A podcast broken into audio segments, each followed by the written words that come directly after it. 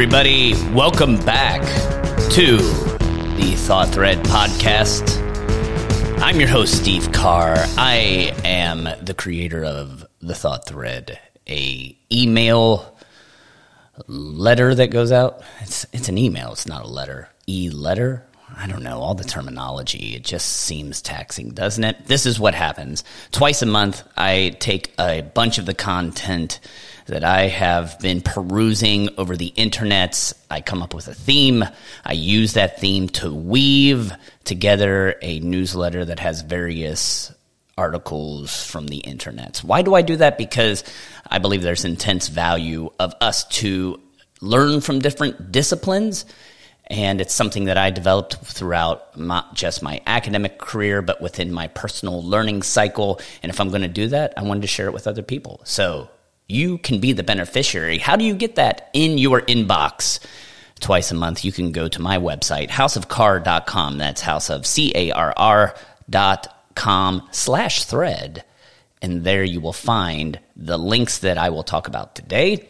You can find previous issues of the thread. I've got a lot of content there. So if you ever want to go through a reading aggregate wormhole, then this is the place to do so. So you can subscribe to this, get in your e your e box, your inbox, get this e letter in your inbox, and see what happens. So let's turn to this edition of the thread, and the theme is noise, and I pull that out of a uh, biblical text. I provide a sermon Bible teaching for people. So if you're a you know religious teacher, you can use this.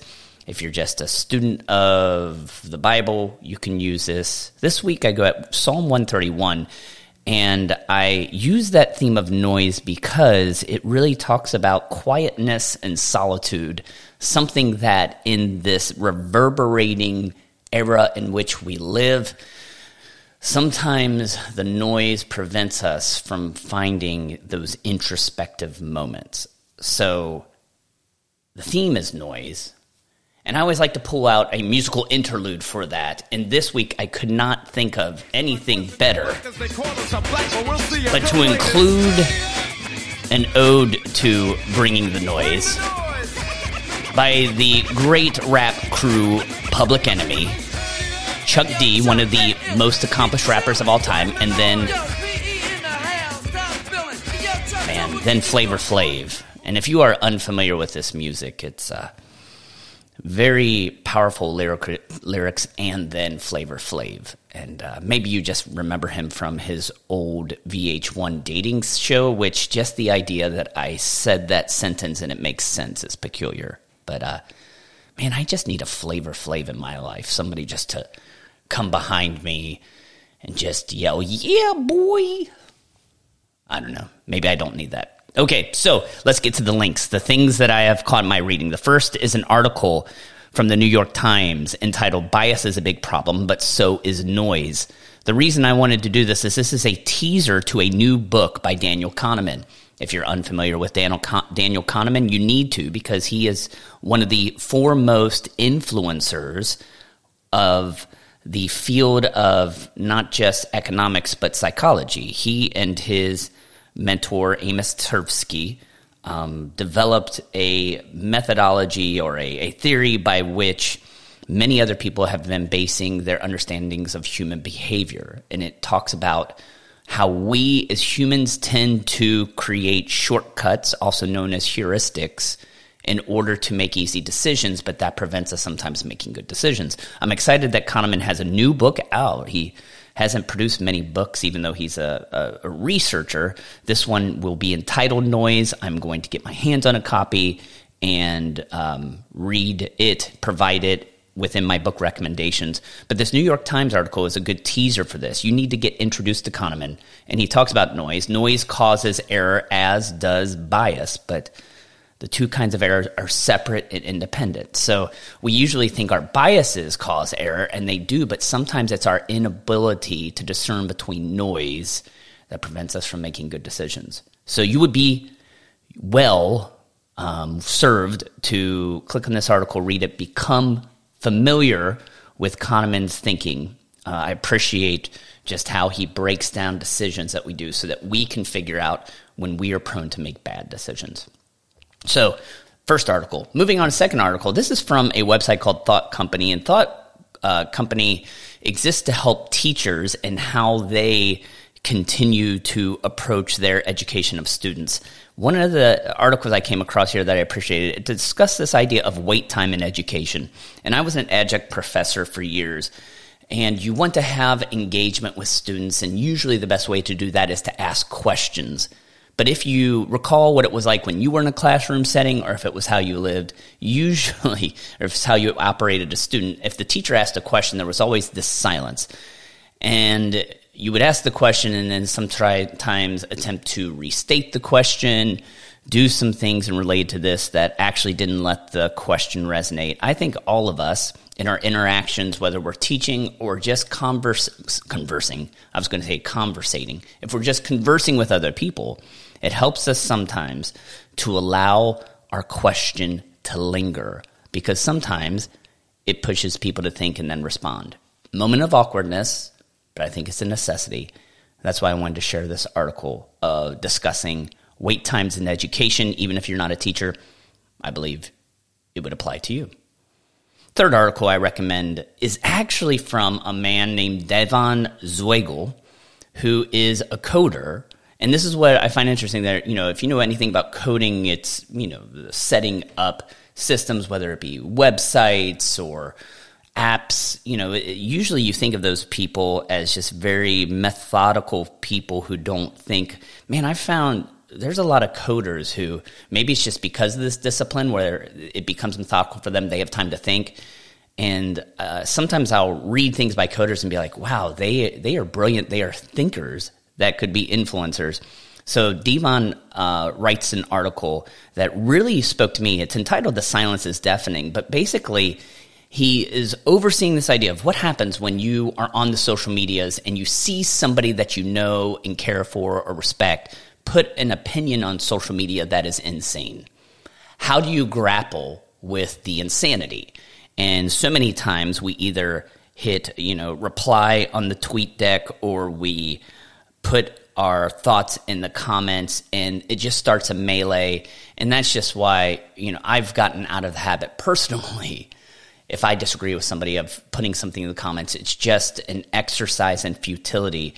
What I appreciate Devon says is like, look, when I have come across this, this is the methodology I've used to try to engage those people. And it starts with DMing them. It starts with direct messaging the people with whom you disagree to take that offline because it allows you to have more transparency. Now, this isn't going to work in every argument, but at the very least, if you started to employ this in your social media discipline, you might find yourself saving time because you're not getting into prolonged internet arguments, which are the worst thing in the world. So, read that article, see if it makes you change your approach to how you interact in argument, arguing with people on social media. The next article I throw is a Fast Company article that doesn't necessarily have anything to do with noise, but I, I came across it recently. It basically uh, puts out that people don't become adults until the age of 36. You know, and, and we know just legally in the United States, 18 is that age of adulthood. And you know, we think of this idea now of how, well, you might be legally an adult at 18, but you still probably aren't in this full functioning place. They did actual research trying to look at how people have lived through From, uh, and this person who wrote it wrote a book entitled Your Best Life at Any Age, looking at all these experiences, and it is his, um, what I'm going to say, his, um, postulation that the age of 36 is when you really become an adult. I don't know if I buy into that, right? Because by the age of 36, I had already been married for over a decade.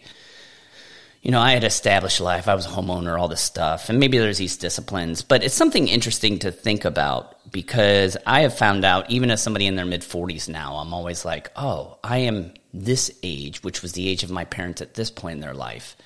And I would never have looked back and think, well, they weren't adults at this point. So I, I just think it's an interesting thing to chew on. Maybe you disagree. I personally do, but it's just something interesting to consider.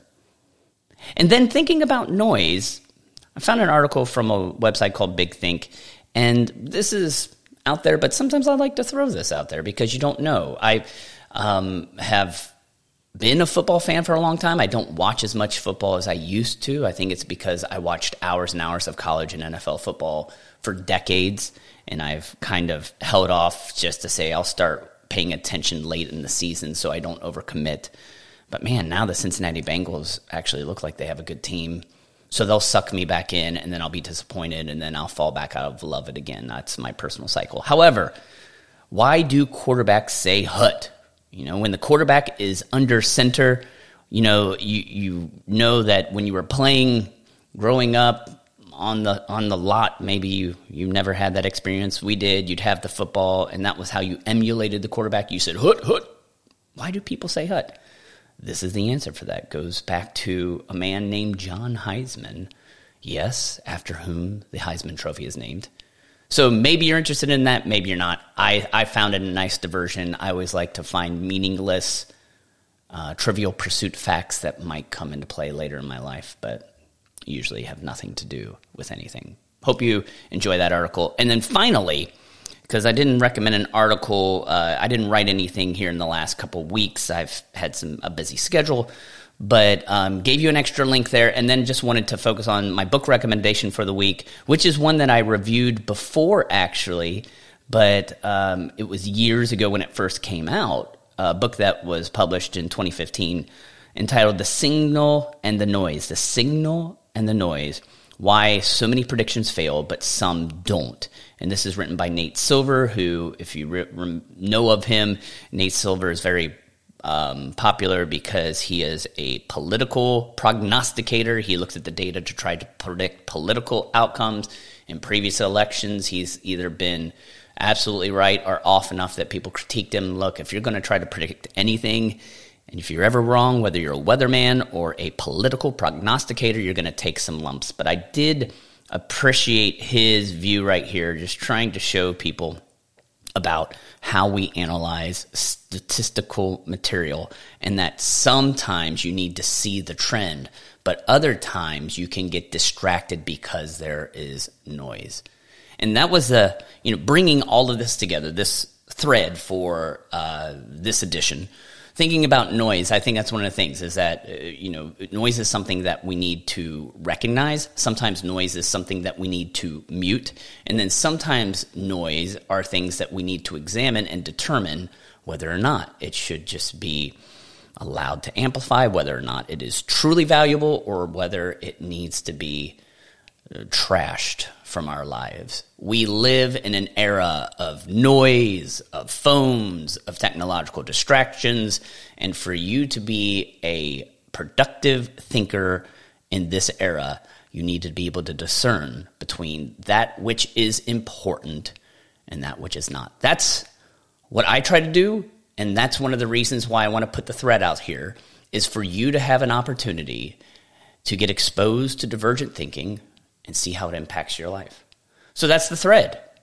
And how about a little bit more noise as we play ourselves out? That was the Thought Thread podcast. You can find this on the iTunes, the Spotify's, all this types of things. Or check out my website, houseofcarr.com slash thread. We'll keep providing you good content. We'll see you in a few weeks. Enjoy your life.